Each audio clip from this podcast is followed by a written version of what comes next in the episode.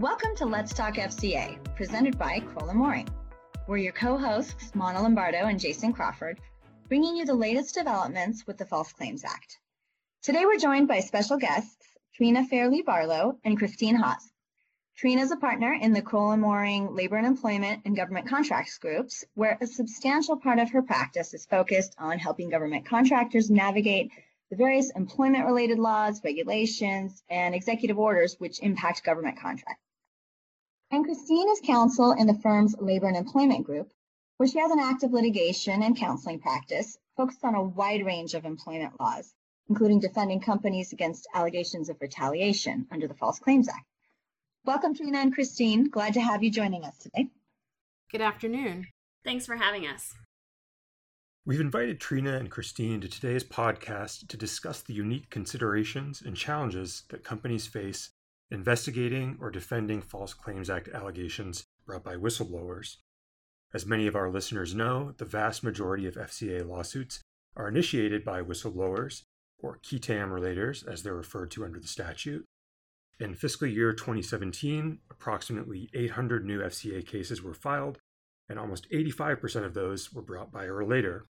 In practice, this means that it's not uncommon for companies to be facing both allegations of fraud and allegations of employment discrimination in cases where a whistleblower is a current or former employee.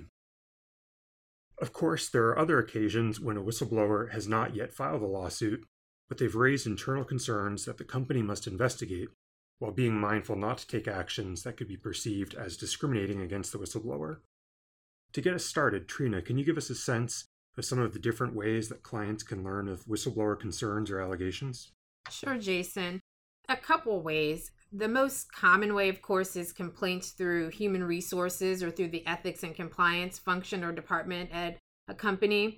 This is where robust policies and reinforcement through training is really important so that people know that human resources and ethics are a resource for reporting such concerns.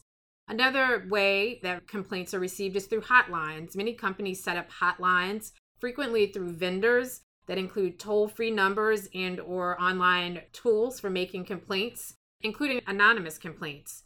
Another less obvious way, though, that companies receive complaints from whistleblowers is in the regular course of business. For example, you may have a compliance officer or a legal officer who is raising concerns during the course of their job, and the company may think that the individual is just doing their job rather than making a bona fide complaint. While courts have said that people in these types of roles need to do more than just raise issues of noncompliance, needless to say, this is an area where companies should be careful and particularly mindful because they may not understand the intent with which a person is raising a business concern. And then lastly, government investigations is a way that an employer or a company may find out about a whistleblower complaint. But here, of course, it's in many ways a different ballgame altogether because the complaint is already external at that point. So, Trina, if the whistleblower is still employed at the company, what steps should the company take when investigating the allegations? And will outside counsel typically interview the whistleblower? It's a good question, Mana. I mean, some of the steps are the same regardless of whether the whistleblower is still employed, but in all cases, you want to conduct a thorough, timely, and fair investigation. It's also, though, important to define the scope of the investigation particularly where there are concurrent or prior investigations of a related or underlying FCA claim. For example, maybe phase one of the investigation involved the underlying FCA claim, but you're handling phase two, which may be a separate retaliation claim. You'll want to be sure not to conflate the issues and not to touch on issues that are outside the scope of your investigation. And finally, you want to be careful that if you're reaching conclusions that are inconsistent with a prior investigation, you don't want to do that without reconciling or understanding why your conclusions are different.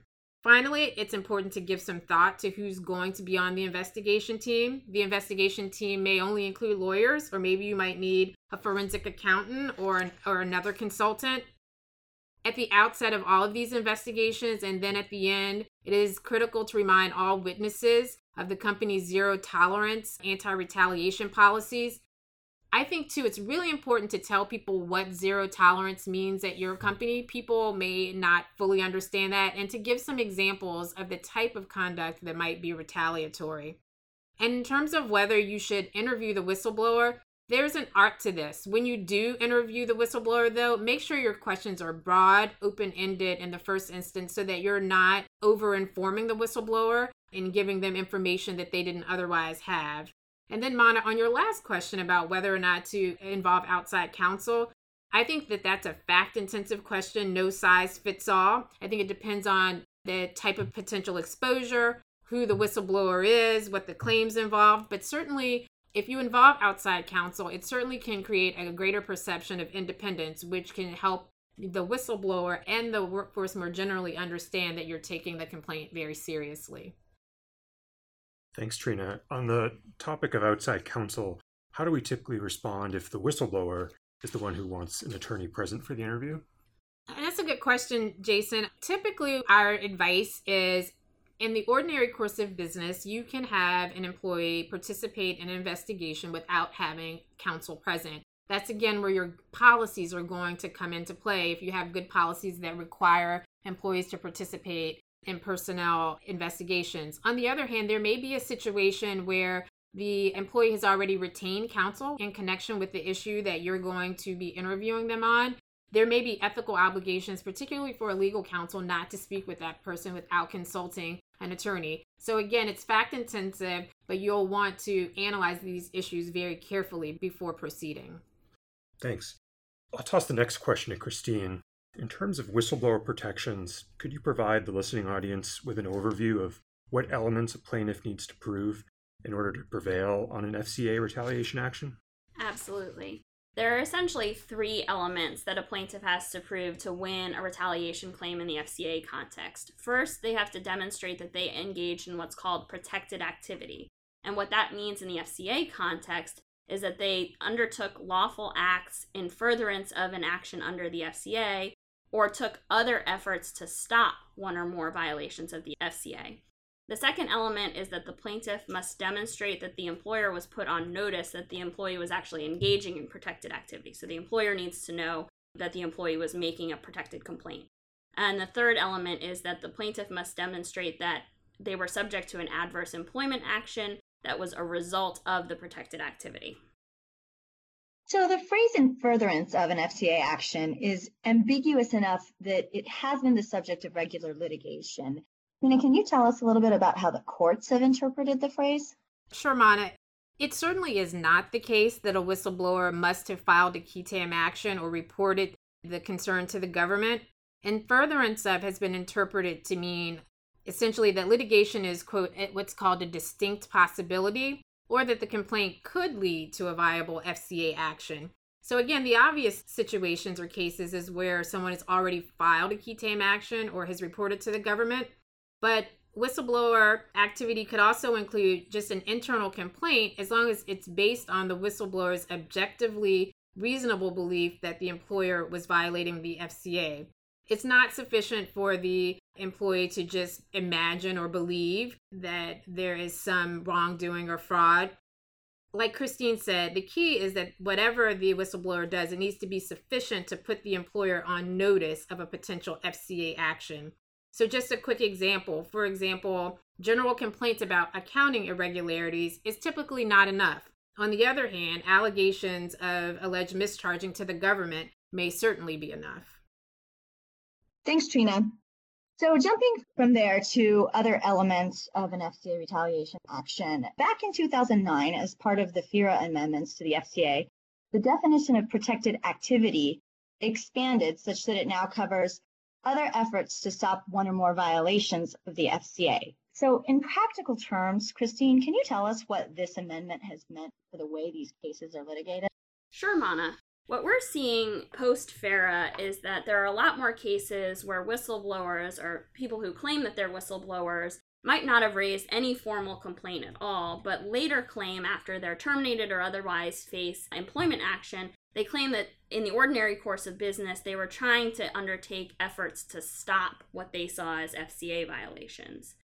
In reality, courts looking at this issue between whether an employee has taken efforts to stop a violation of the FCA and whether they've taken actions in furtherance of an action under the FCA, there's not a huge difference in the way that courts look at that. The bigger issue is the timing of what the potential FCA violation might have been. Typically, lawful acts and furtherance of an action under the FCA typically looks at existing FCA violations or believed FCA violations and efforts to stop one or more violations looks at whether there might be a potential future violation of the FCA. Regardless, however, under either standard, there needs to be a complaint by the employee that's based on an objectively reasonable belief of a violation, either prospectively or looking backwards. So, as one might imagine, these retaliation cases can be fact dependent and somewhat messy because there will often be several explanations for an adverse action. For example, someone may have engaged in a protected activity, but they were terminated because of poor performance.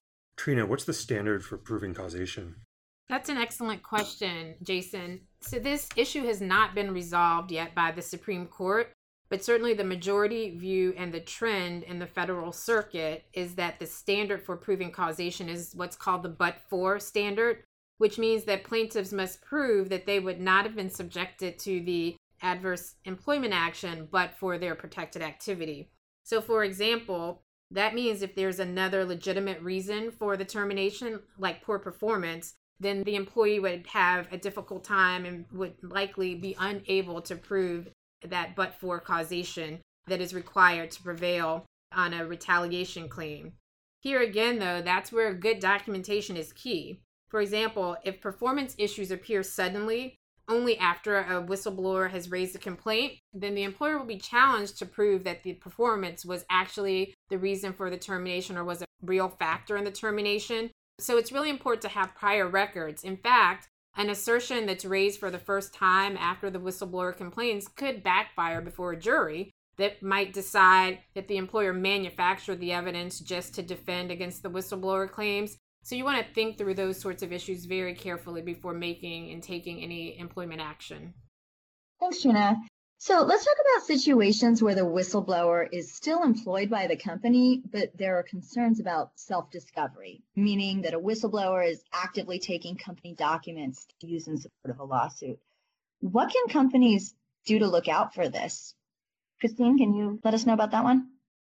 Absolutely. The very first thing that's most important in this context is for companies to have good policies in place that both protect company information and also ensure that the company has the right to monitor both its computer systems, email accounts, workspaces, and other areas that the company might have control over. This is really important to set the stage for the employer actually implementing these policies. And then it's also important to have procedures in place for the company to regularly monitor both computer systems, email accounts, and even physical workspaces, file cabinets, things like that, to check whether anything has gone amiss, to look for suspicious downloads or emails that go outside of the company, and then be prepared to document any issues that are discovered by either the IT team or whoever is doing this investigation, and to be prepared to cut off access to employees that may be violating policies and take other appropriate action as necessary if misconduct is observed. And what recourse does a company have if it learns that a putative whistleblower has been stealing confidential and proprietary information? It's a really good question, Jason. While employees have a right to report concerns that they might have about the company, they don't have the right to self help or to unilaterally take documents from the company without permission. So, a company has a number of options in order to address these concerns. The first, obviously, is to enforce its well written policies, to protect its confidential information, and to take disciplinary action against the individual if they're still an existing employee. You might also contemplate filing counterclaims against the employee if they've already brought a whistleblower claim or if they've brought a qui tam action. You might also consider, depending on the circumstances, filing criminal charges against the employee for theft or other misconduct. Thanks. Trina, you've written on the topic of confidentiality agreements and how companies must balance the need to protect their confidential information against a whistleblower's right to report fraud to the government. At a high level, can you explain, at least for the government contract space, what a company can and cannot include in a confidentiality agreement? Sure, Jason. The bottom line is that contractors may not prevent or discourage employees from communicating with the government so, any language in an employee agreement or in a policy that precludes or appears to preclude employees from engaging in such communications with the government is problematic. With that said, though, there is nothing about these restrictions on confidentiality that prohibit employers from stopping employees from stealing or misusing their confidential information. Certainly, employers should, as Christine stated, monitor and take steps if necessary to limit employees' ability to steal or take confidential information in an unauthorized manner.